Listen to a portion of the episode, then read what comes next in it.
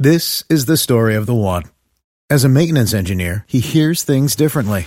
To the untrained ear, everything on his shop floor might sound fine, but he can hear gears grinding or a belt slipping. So he steps in to fix the problem at hand before it gets out of hand. And he knows Grainger's got the right product he needs to get the job done, which is music to his ears. Call, clickgrainger.com, or just stop by. Granger, for the ones who get it done. At the UPS store, we know things can get busy this upcoming holiday. You can count on us to be open and ready to help with any packing and shipping or anything else you might need. Is there anything you can't do? Um, actually, I don't have a good singing voice. the UPS. Nope. But our certified packing experts can pack and ship just about anything. At least that's good. The UPS store. Be unstoppable. Most locations are independently owned. Product services, pricing, and hours of operation may vary. See Center for details. Come in today to get your holiday goodies there on time.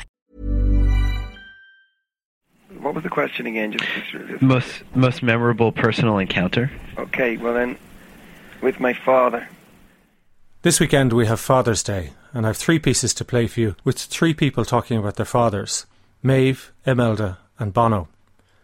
I'll give you all the details about the pieces in a while, but first, have a listen. I think you'll like it. I slept beside him in his last weeks and hours, Hmm. and uh, and I'd go and I'd, I'd I'd have a you know usually a pint of Guinness and a uh, and a and a and a chaser to steady my uh, nerve, and I'd go and I'd go into the hospital and I'd sleep beside him, and um, you know because I didn't want him to be alone in, Sure. at, at night. something strange that happened one day. I was up visiting my mother with my own children, and of course, my father would be sitting. He was a retired man, sitting in the sitting room, and um, we'd peep in and say, "How you? How you, da?" and go straight into my mother. She was the queen bee, straight in, and she called me, and she said to me, "Melda," she said, "I'm not being bad," she said, "but." All he sees is babies, and he's going and say how you to him and running to me. And he, he could be a bit lonely some days. She'll try and talk to him.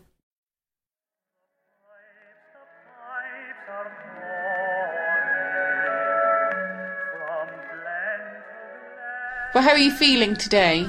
I'm feeling all right, you know. Yeah. You look well. But I'm not getting any younger, you know. How old are you now? How would you say? Um, 83. No, I know, it's 60. You're only 60. How, do you, how old do you feel?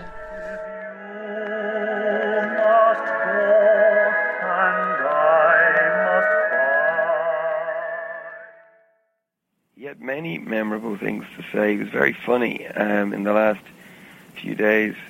Like, uh, you had any visitors today? Um, he goes, yeah, it's great. They're really great. Great when they leave. and, uh, you know, he's a tough guy, really, just a tough guy. I was visiting my mother and father, but I- I never considered him in the visit. I always said hello to him. Yeah. But um, from that, from her saying that, I started going in and talking to him and asked him how he was feeling and, you know, did he watch the news? And up to that point in my life, I don't think I knew one politician in the country. And he'd tell me all about the politics and the running of the country and his views and opinions. And the knowledge he had, I just couldn't believe it.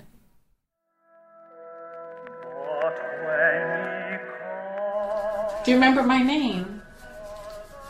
Your name? I'm Maeve. Maeve. Yeah. Yes. You're my dad. I'm your dad. How, how could I be your dad? Because you are. I'm your dad. Yeah.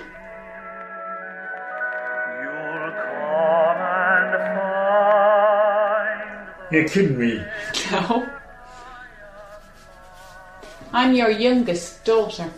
Oh. You're making me feel very locked up now. Oh, listen, don't worry about it. I sat there, I, I held his hand, I did things that I he would never let me do. and uh, he was he was trapped. This photograph over there when we were all babies and you and Mum. Yeah, You were very handsome. You're still very handsome. I'm very ugly. Ah, you're not at all. You're lovely. No. I wish that was. I wish that was true, but I know you. You're just saying something to keep me going. Ain't you? I'm not at all. Here, have a biscuit. Do you want a biscuit? With your tea? Here's your tea there.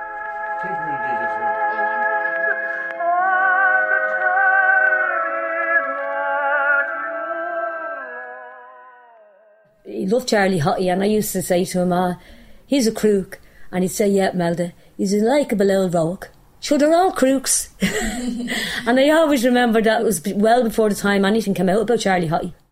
You used to drive me to school, and when I was taking violin lessons, you drive me to my teacher. You were always singing in the car. I was singing in the car. Yeah.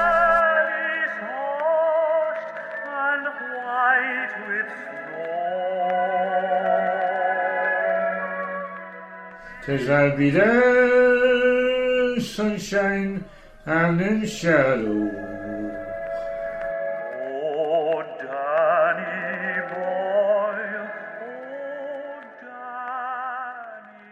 you know, a prayer for him was just that, you know, that he, he would keep his dignity. He was very, he had a lot of front, but but he but he didn't get to keep his dignity. It, it, it, cancer, it's very very cruel, uh, Yeah, in the way it that it kills you so slowly. And I, uh, I had a kind of an epiphany though, where I I thought.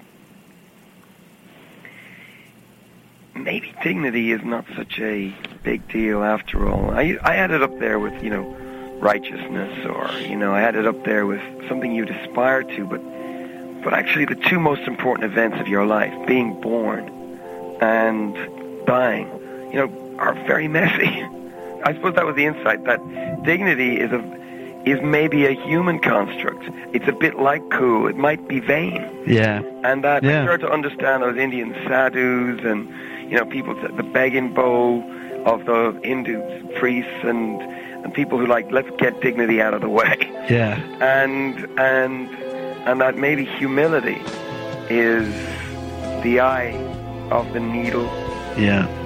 that we all have to pass through. Something is about to give. I can feel it coming. I think I know what it is. I'm not afraid to die. I'm not afraid to live. And when I'm flat on my back, I hope to feel like I did.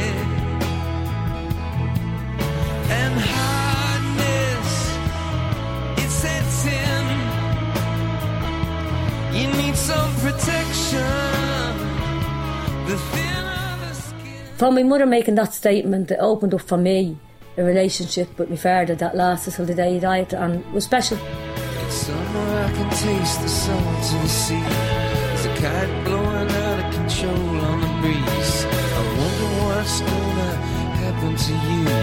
You wonder what has happened to me.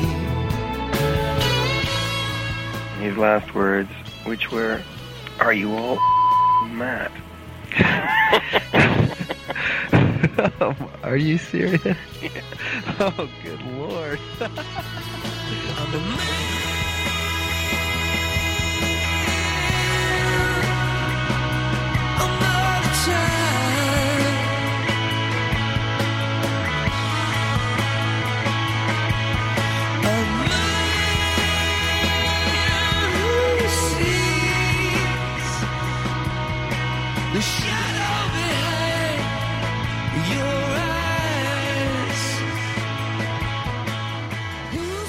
The singer Bono, talking about his father Bob to music journalist Anthony Bozza in 2001 for a Rolling Stone article.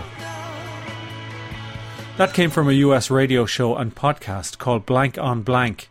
Their website is blankonblank.org, and it's where print journalists upload audio from interviews they have in their personal archives. They're often interviews with famous people, with quotes that never made it into the finished article. And there's a fantastic animation to go with that interview. Check it out on blankonblank.org. Bono's interview is available as well on a website called PRX, And that's where you'll find Maeve Conran's piece, Danny Boy, that she made with her late father Desmond.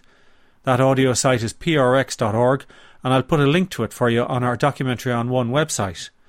And the Doc on One website is where you'll find Imelda talking about her late father, Patrick Hansard, also known as Gally. It's in a documentary called Rare Old Times and is a student piece from IADT Dun Laoghaire by Louise Kenny. For all of those links, just go to rte.ie slash doc on one and click on the tab marked Curious Ear.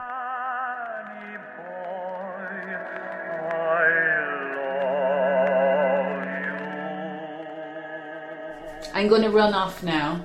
Are you? Will you give me a little oh, It was great to see you here. Great. Great to see you too.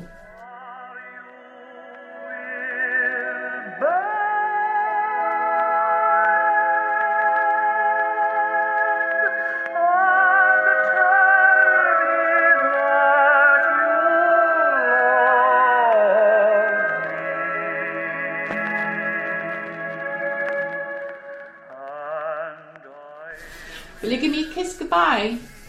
Mwah.